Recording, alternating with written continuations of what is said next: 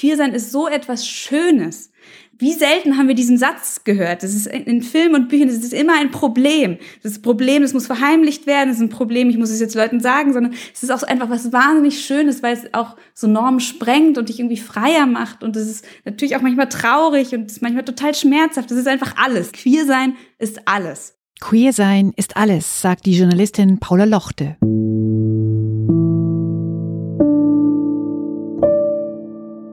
Hallo, ich bin Laura Freisberg und das ist die 44. Folge von Stadtland Krise, dem feministischen Podcast von Frauenstudien München. Ich bin Barbara Streidel und wir sprechen heute mit Paula Lochte, die ein Herzensthema hat, die lesbische Kultur. Hallo Paula. Hallo, ich freue mich über die Einladung. Wir freuen uns, dass du bei uns bist und ich habe eine ganz kleine Biografie von dir vorbereitet, die ist aber wirklich sehr klein. Du bist 28, seit dem Jahr 2020 nach der Journalistenschulenausbildung bist du beim Bayerischen Rundfunk tätig und da bist du uns auch aufgefallen mit deinen Texten und Beiträgen. Ja, Barbara hatte mich gefragt, ob ich mich an einen konkret erinnere und ich muss sagen, ich erinnere mich eher an den Tonfall. Ausgewogen, aber auch kritisch, der mir positiv aufgefallen ist bei deinen Texten oder auch die Art, Themen anzugehen mit oft einem feministischen Blickwinkel jedenfalls. Findest du das treffend, Paula? Ich freue mich über die Beschreibung. Klingt, das klingt eigentlich ganz schön. Ja, ist immer so ein bisschen seltsam, wenn Journalistinnen eine andere Journalistin da beschreiben, was ist uns jetzt bei dir aufgefallen. Daran angeknüpft habe ich ein Vorurteil. Ich habe nämlich im Spiegel unlängst eine zehn oder zwölf Punkte Liste mit Vorurteilen über lesbische Frauen gelesen. Und da stand dann drin, alle lesbischen Frauen sind Feministinnen. Also ich war dann froh, dass sie es nicht auch gleich umgedreht haben. Alle Feministinnen sind lesbisch, aber dieser merkwürdige Satz, und das war gar nicht mehr so ein uralter Text, den ich da im Spiegel gelesen habe. Und das ist ein merkwürdiges Vorurteil, das du, Laura, hast du mir nämlich erzählt, vor kurzem auch erst erlebt hast. Ja, ist schon ein bisschen her. Ein Nachbar in München, dessen Freundin ich mal von den Frauenstudien erzählt habe, der hat mich dann irgendwann mal gefragt, ja, und gehst du jetzt wieder zu den anderen Lesben?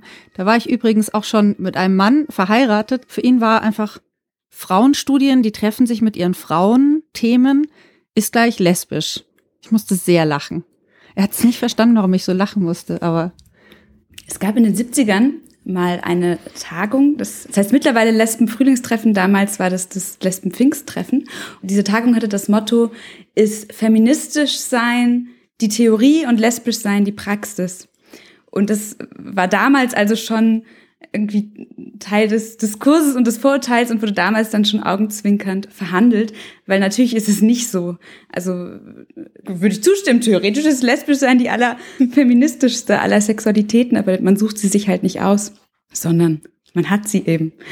Und ob alle Lesben Feministinnen sind, ich glaube, die Wahrscheinlichkeit vielleicht erhöht sich, aber es ist halt keine Erziehungsmaßnahme, lesbisch zu sein oder kein Bootcamp oder kein Bildungsurlaub, sondern es ist einfach, es ist etwas, was, was man sich nicht aussucht, was oft dazu führt, dass du gegen Vorteile und Einschränkungen und Entrechtung anrennst. Und das kann vielleicht dazu führen, dass du dich dann kritisch damit auseinandersetzt und das vielleicht auch schon früher als andere und was irgendwie dazu führt, dass du so eine Skepsis hast gegenüber Vorurteilen und gegenüber Normen, aber es ist kein Automatismus.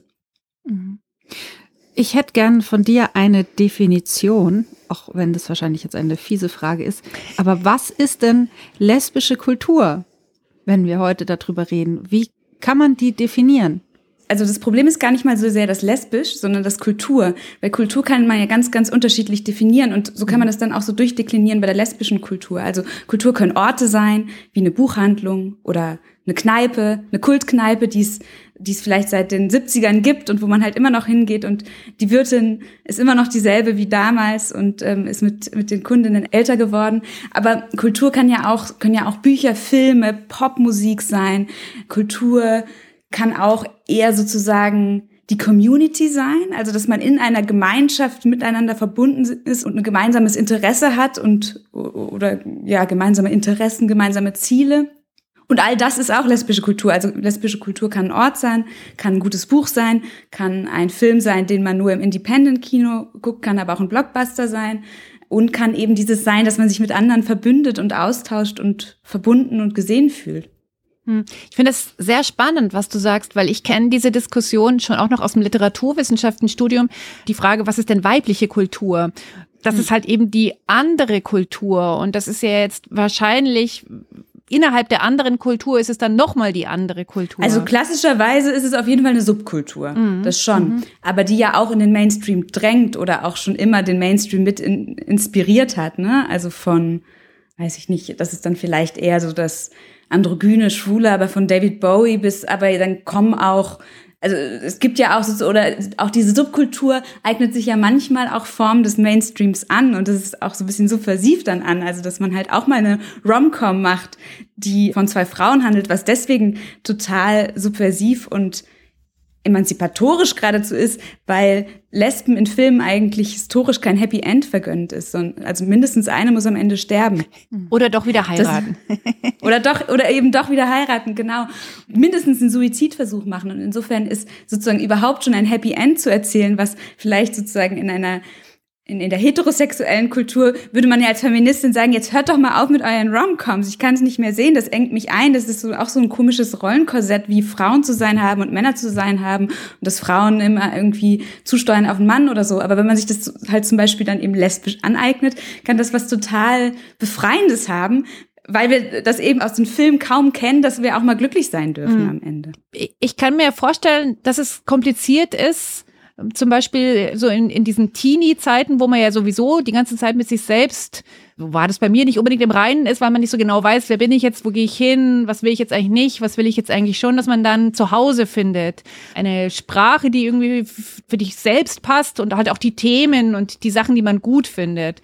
Und ich kann mir vorstellen, dass es, wenn eine Frau dann irgendwann checkt, ja, ich stehe überhaupt gar nicht auf, weiß ich nicht, Ewan McGregor oder Twilight, den Hauptdarsteller, ich finde es gar nicht interessant und habe einfach einen anderen Schwerpunkt, dass es schwer ist, ein Zuhause zu finden. Also auch ein Zuhause zu finden, welche Hefte blättere ich gerne durch, welche Filme mag ich gern, welche Poster würde ich mir jetzt eigentlich an die Wand hängen und so weiter. Wie ist das denn bei dir gewesen damals? Es ist lustig, dass du Twilight nennst, weil ausgerechnet die Hauptdarstellerin Kristen Stewart ist eine lesbische Ikone, sie ist auch selbst queer. Das heißt, als Lesbe war man damals halt einfach in sie verliebt und hat sich dann natürlich ein paar Jahre später wie Bolle gefreut, dass sie tatsächlich auch auf Frauen steht. Das ja. heißt, dass hier das Begehren auch mal nicht nur Fantasie war, sondern theoretisch würde man sie mal treffen, auch auch möglich wäre. Aber ist das nicht toll, Entschuldigung, dass ich da einhage, aber mhm. ist das nicht toll, dass gerade diese Frau medial als das romantische, perfekte, nicht nur im Film Twilight mit Robert Pattinson, sondern auch, den wurde ja auch immer gesagt, ja, das ist die große Liebe und so muss es sein. Und das hat ja dann also offensichtlich nicht so ganz hingehauen. Also Film hier und dort, aber echtes Leben halt dann nochmal eine andere Geschichte. Genau, das ist sozusagen, wurde auch von der Realität eingeholt. Die waren, glaube ich, sogar mal ein Paar und haben sich dann getrennt und dann hat sie, hatte sie auch ihr Coming Out und so. Nee, das ist, das ist tatsächlich ganz schön. Mm, also bei mir ist es so, ich bin sozusagen, also ich bin ja 93 geboren, das heißt, ich bin noch so ein bisschen ohne Internetkultur groß geworden. Das heißt, kann man sich ja nicht mehr vorstellen. Wobei mir da gerade einfällt, also ich bin in, vor allem in Basel groß geworden und dann aber in, für die achte Klasse, also als ich so 13 wurde, sind wir nach München umgezogen und meine Eltern haben mir so versprochen, das ist eine Großstadt. Da wirst du eine Band gründen können. Das wird ganz super für dich. Natürlich habe ich nie eine Band gegründet in München. Und vor allem, aber hatte ich zum ersten Mal, hatten wir Internetanschluss zu Hause und ich habe gegoogelt Lesben in München und es kamen null Ergebnisse. Es lag allerdings auch daran, dass ich Lesbe mit P geschrieben hatte. Und damals war es irgendwie noch nicht so, dass einem vorgeschlagen wurde, ähm, Autokorrektur oder so. Dann war ich sehr enttäuscht, dachte ich, okay, ist irgendwie doch nicht so eine Großstadt. Es gibt gar niemanden anderen hier in München. Aber ansonsten nein. Also es gab schon so ein paar Bücher und Filme, die mich geprägt haben und wo ich das Gefühl hatte, ich komme vor. Zum Beispiel gab es ein Kinderbuch von Cornelia Funke, die hat so eine äh, Buchreihe geschrieben, Die wilden Hühner. Und da gibt's auch ein Band, da kommen sie so langsam, das sind eigentlich, das ist so eine Mädchenbande. Das sind Kinder, die äh, Mädchen, die sich zusammengeschlossen haben zu einer Bande, äh, sozusagen, die sind die besten Freundinnen. Und dann gibt's auch ein Band, da kommen sie so in die Pubertät. Und das heißt die wilden Hühner und die Liebe. Und eine aus dieser Bande, die Wilma, die verliebt sich halt eben nicht in Leonardo DiCaprio und auch nicht in den coolen ähm, Volleyballtypen aus der achten Klasse, sondern die verliebt sich in ein anderes Mädchen. Und ich weiß noch, wie ich das gelesen habe und so dachte, es öffnet sich in meinem Kopf, öffnen sich auf einmal so Türen. Das ist ja auch möglich. Mhm. Ach, so könnte das auch sein.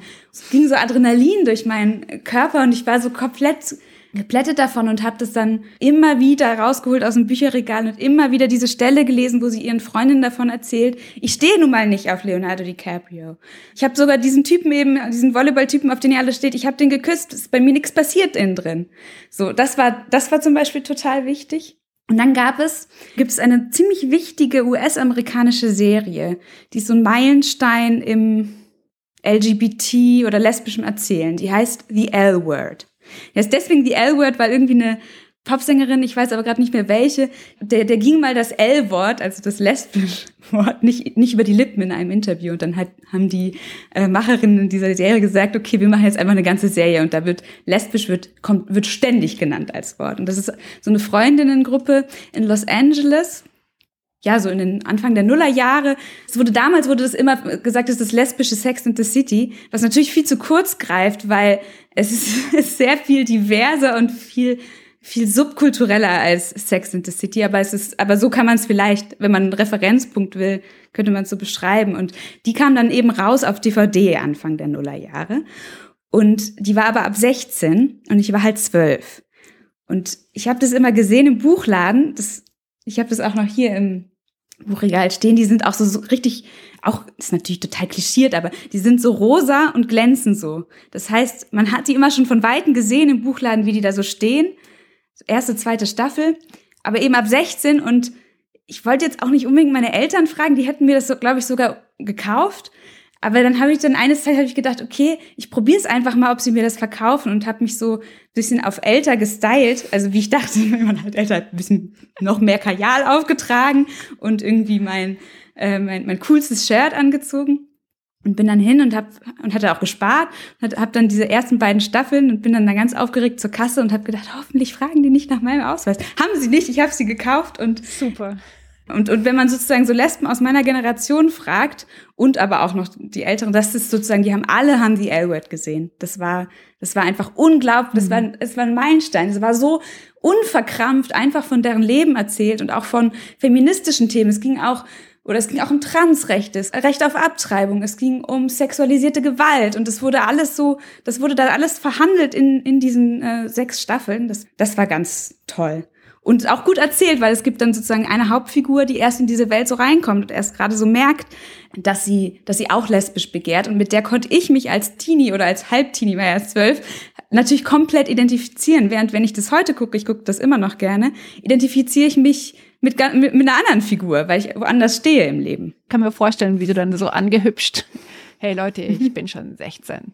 Es wäre heute Wahrscheinlich dachten die sich, ah, die, die, die, da tut aber gerade mal jemand äh, ganz arg so, als sei sie schon älter. Da drücken wir jetzt mal ein Auge zu. Ja, ja, genau. Und habe sie gedacht, na ja, soll sie mal anschauen. Mhm. Ist ja jetzt nicht irgendwie die Zombie-Apokalypse wird mit der Motorsäge niedergemetzelt oder so. Nee, fand ich super. Wie ist es dir denn mit so Heften gegangen? Ich weiß, dass du fürs LMAG, also das große, wichtige lesbische Popkulturmagazin auch schreibst. Das gibt's in Deutschland, Österreich, Schweiz und Luxemburg. Ich glaube, alle zwei Monate kommt eins raus, so 15.000 genau. Auflage. Bist du auch verbunden? Ist das auch so ein Zuhause für dich oder vielleicht wie so eine große Schwester? Ja, da, da ist es so, dass nach meiner großen Enttäuschung, dass es keine Lesben in München gibt, habe ich, hab ich aber irgendwann wenigstens so einen Fernsehbeitrag gesehen. Ich glaube von den öffentlich-rechtlichen, da haben die gerade so probiert, so TV auch im auch online irgendwie zu bringen. Und die hatten weil die L-Word rausgekommen war und das eben so einen leichten Hype auch nicht nur unter Lesben, sondern es ist so rübergeschwappt auch im Mainstream, es kam irgendwann mhm. auch auf Pro7, wenn auch natürlich erst so gegen Mitternacht oder so. Jedenfalls hatten die dann, waren die dann in so eine Lesbenbar gegangen und hatten so die Leute so halt irgendwie hatten es so als Phänomen beschrieben und, und, und welche Figur wärst du denn und so und hatten dann sozusagen als Expertin zur Einschätzung von dieser Serie und was die bedeutet, Manuela Kai. Das ist die Mitgründerin und Chefredakteurin damals gewesen ähm, von Elmec, heute noch Geschäftsführerin von Elmec, hatten die vor Mikro und das ist so eine die ist eine totale Erscheinung, also so kurze Haare, so richtig coole Typ. Und die hat sozusagen eine Petition gestattet, dass es im, im, deutschen Fernsehen laufen muss. Und dann dachte ich so, ach so, dann gibt's, also es gibt ja doch, also noch, auch noch andere. Zumindestens in Deutschland, das Magazin erschien in Berlin. Und die, die wurde dann so gefragt, und wo kann man denn eigentlich euer Magazin kaufen? Und dann fand die Frage so bescheuert und meint, ey, na, wo man halt Magazine kauft, also zum Beispiel beim Kiosk, Überraschung, ist ja nichts, es ist ja nichts Verruchtes, es ist einfach ein Popkulturmagazin. Dann bin ich aber, mhm. könnt ihr euch ja vorstellen, natürlich habe ich dann immer geguckt, okay, gibt es denn jetzt hier bei diesem Kiosk? Und in der Bahnhofsbuchhandlung am Münchner Hauptbahnhof gab es das dann. Und das habe ich, ich habe noch die erste Ausgabe, ich habe sie auch noch rausgesucht hier, ich zeige sie ah, euch mal. Ah, der weibliche Kick. Wer ist das? Äh, welche Frau spielt da Fußball auf dem Cover? Also ja, viele Lesben sind Fußballfans, aber ich gehöre nicht dazu. Okay, ich spiele. Ähm, aber eine Frau war, spielt Fußball. Der weibliche Kick, Titelthema Sport, Pionierin des Sports, Fußball gegen Gewalt, Gay Games in Köln. Wer zum Beispiel auch drin vorkam, war Judith Butler, und so weiter. Jedenfalls 2010 habe ich mir das zum ersten Mal gekauft und dann immer wieder. Und das ist jetzt so, schon so richtig so, wenn ich das so durchblätter, das fällt fast auseinander, weil ich auch Sachen ausgeschnitten habe, weil dann gibt's auch immer zum Beispiel auch so Fotostrecken. Hier gab's über, über Südafrika eine Fotostrecke, ich glaube von Sanel Muholi, eine wichtige Fotografin und äh, hat mir die ausgeschnitten und auch halt ne, an die Wände gehängt und so. Deswegen kann man das jetzt auch gar nicht mehr so richtig so lesen, wie es sich gehört. Das war, das war total toll, das zu lesen. Weil natürlich, ich kannte zum Beispiel schon das Missy Magazine, aber das war damals noch überhaupt nicht queer. Das ist jetzt heute anders. Damals war das sehr heterosexuell, aber immerhin feministisch. Also war auch schon super, das mhm. zu haben. Das hatte mir mal meine Mutter mitgebracht. Und hier war es jetzt einfach mal so, dass man auch, dass ich irgendwie so gar nicht, mh, mm, Manchmal hatte ich das Gefühl, wenn ich andere Magazine gelesen habe oder Filme geguckt habe, dass ich immer noch was ein bisschen übersetzen muss im Kopf. Sozusagen, aha, also wie wäre das jetzt, wenn ich das auf mich beziehe? Also was ganz, ganz Banales wäre zum Beispiel die Horoskopseite. Mhm. Die gibt's in Elmec auch, auch mit einem Augenzwinkern. Aber da wird halt nie einem versprochen, dass man jetzt den Traummann findet, sondern halt, äh, dass man mal wieder einen heißen Flirt mit einer Frau hat. So, das heißt, da muss, da muss man halt nichts übersetzen, muss man nicht, man muss es sich nicht mehr aneignen. Es ist schon so da, wie es, so dass es für einen stimmt. Hm. Aber sag mal, du beschreibst jetzt die Nullerjahre in München.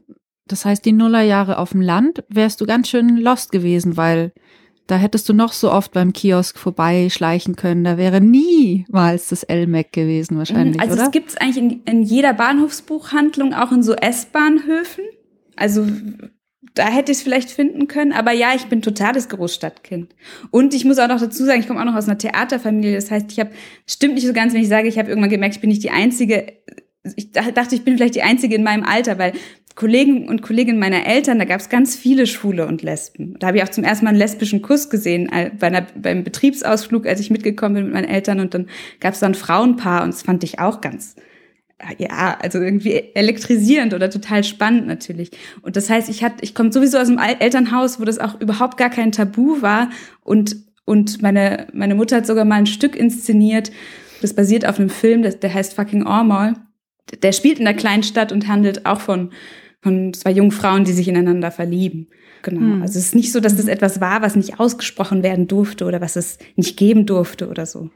Du hast jetzt gerade das Missy Magazin erwähnt. Ähm, wie ist dir mal die Emma untergekommen?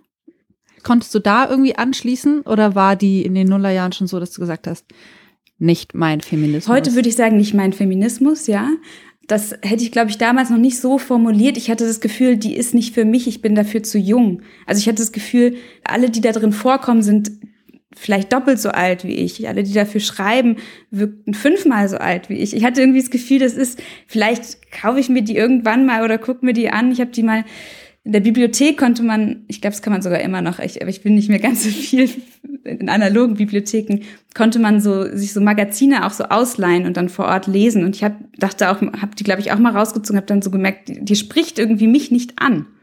Aber also es wäre ein bisschen zu viel gesagt, wenn ich sagen hm. würde, ich habe damals schon gewusst, dass die total in hm. der Zeit stehen geblieben sind mhm. und ähm, mit, mit queerem Feminismus zum Beispiel nichts anfangen können oder so. Es kam mir eher einfach wahnsinnig angestaubt und alt vor. Ist halt auch eine sehr alte Chefin, kann man vielleicht auch heute so sagen, die diese Zeitung doch auch mhm. sehr prägt. Ähm, wobei ich aber den Hinweis, ist nicht mein Feminismus, auch total super finde, weil das ist ja nochmal eine ganz andere Erkenntnis, ähm, die wir heute jetzt verstanden haben. Das ist halt nicht nur den, sondern halt die ganz vielen verschiedenen. Und ich kann das sehr gut nachvollziehen. Obwohl ich jetzt 20 Jahre älter bin als du, kann ich das total nachvollziehen. Mm -mm. War denn die Emma für euch wichtig? Nee, überhaupt nie. Ich habe die gar nie gemocht. Ich habe da immer das Gefühl gehabt, die finden Menschen wie mich total scheiße. Echt? Mhm. Nee, ich fand sie, ich fand die Emma, dachte ich auch nicht, dass die für mich relevant ist. Ich dachte, äh, ich glaube, ich bin eingestiegen, um von diesen ganzen schrecklichen Blättchen wegzukommen. Was weiß ich, was haben wir damals gelesen?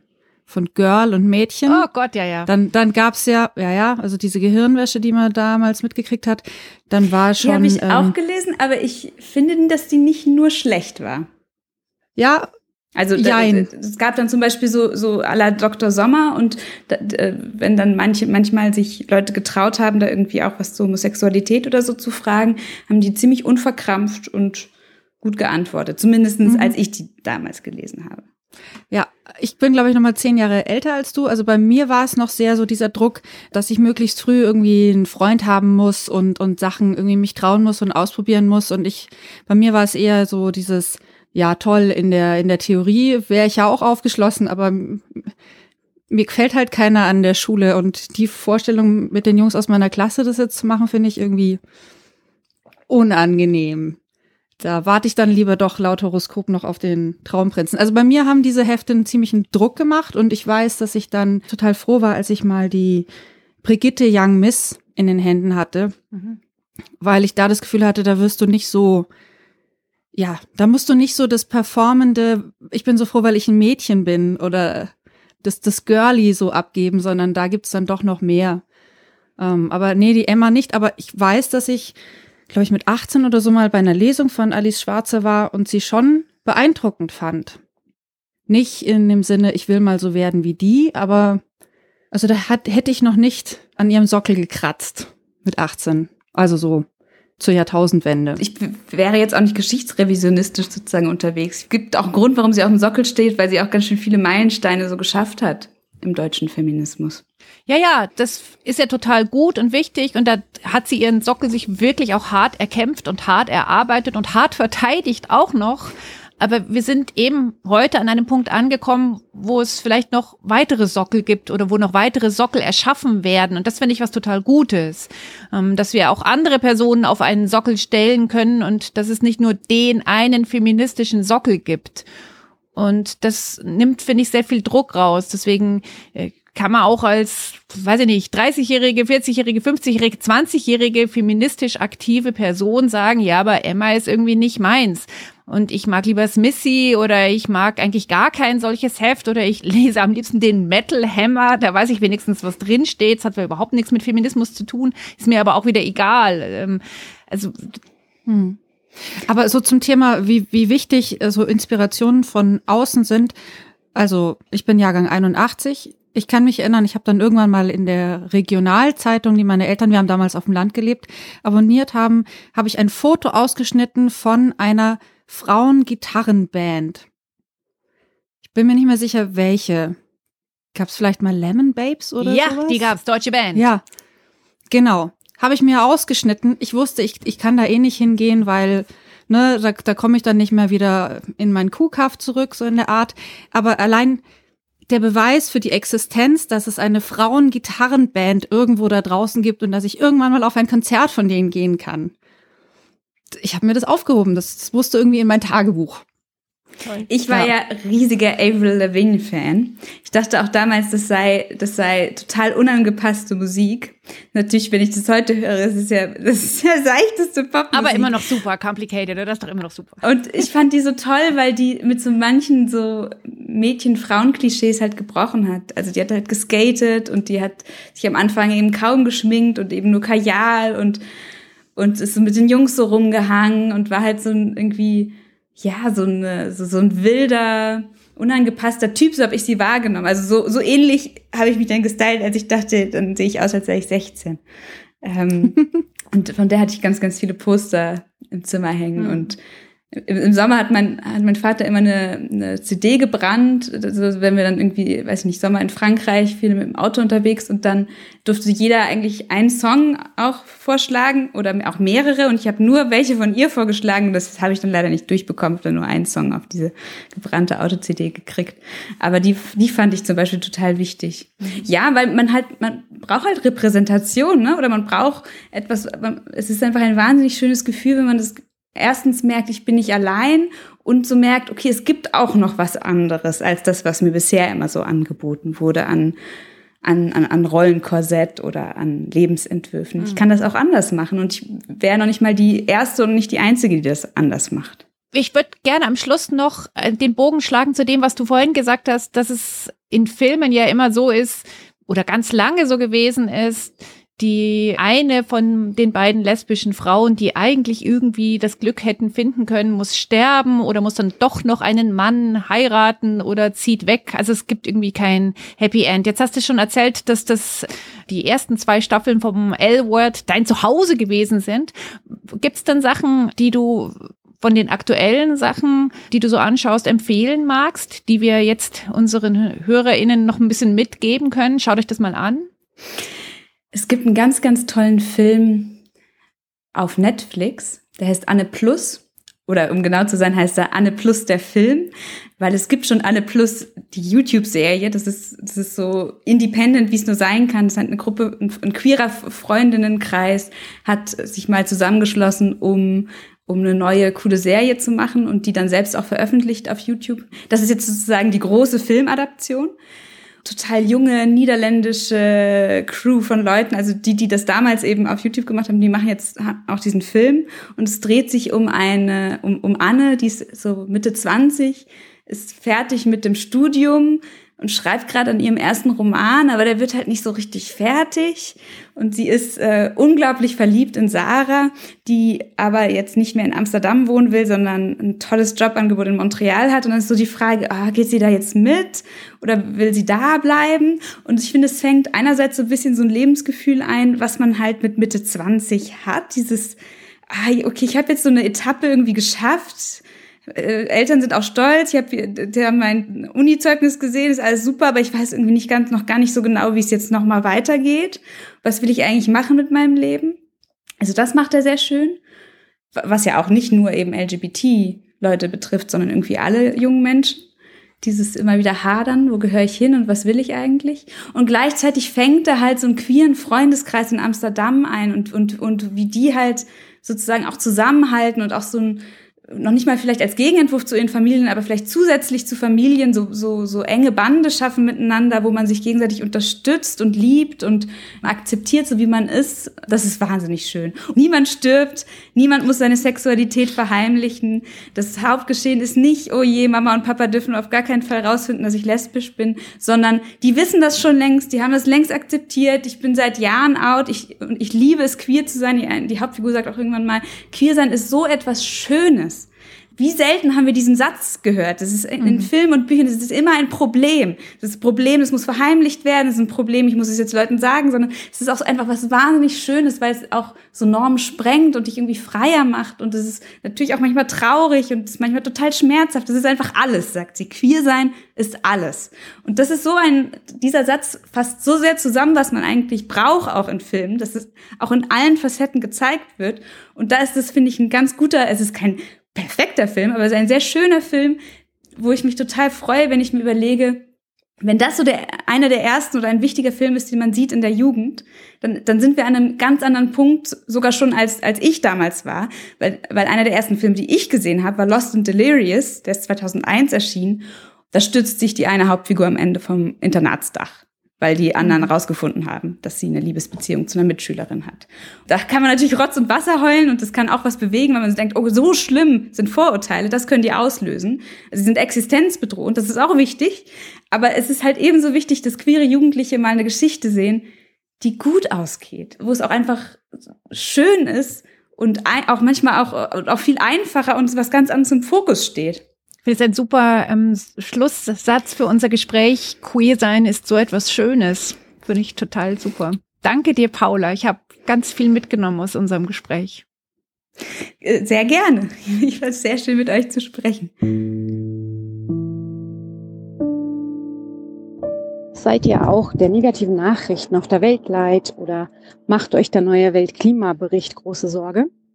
Anja und ich, Ellen, möchten euch einladen, zu einem Stadtspaziergang, zu einem neuen Stadtspaziergang, wo wir am 6. Mai auf Frauen blicken wollen, mit ihnen sprechen wollen, die die Klimakrise nicht ohnmächtig äh, über sich ziehen lassen, sondern tatsächlich Lösungen erarbeitet haben, wie sie lokal vor Ort kleine Schritte, die zu großen Schritten werden können, tun können, um diese Weltklimakrise zu minimieren. Wir wollen mit äh, Samira Nilius durch München laufen.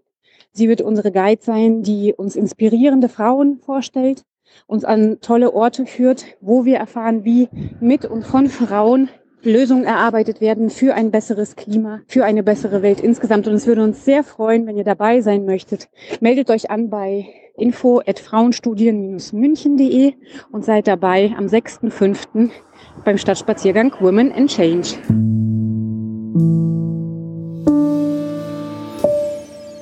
Wenn ihr unseren Verein Frauenschulen München unterstützen möchtet, könnt ihr das sehr gerne machen. Wie es geht, findet ihr alles auf der Website unter dem Stichwort Spenden. Feedback, Kommentare, Themenwünsche oder eure eigenen Geschichten aus eurer Jugend, wie ihr nach eurem Zuhause gesucht habt, die interessieren uns auch immer gerne an podcast.frauenstudien-münchen.de. Wir freuen uns. Bis dahin, tschüss. Ciao.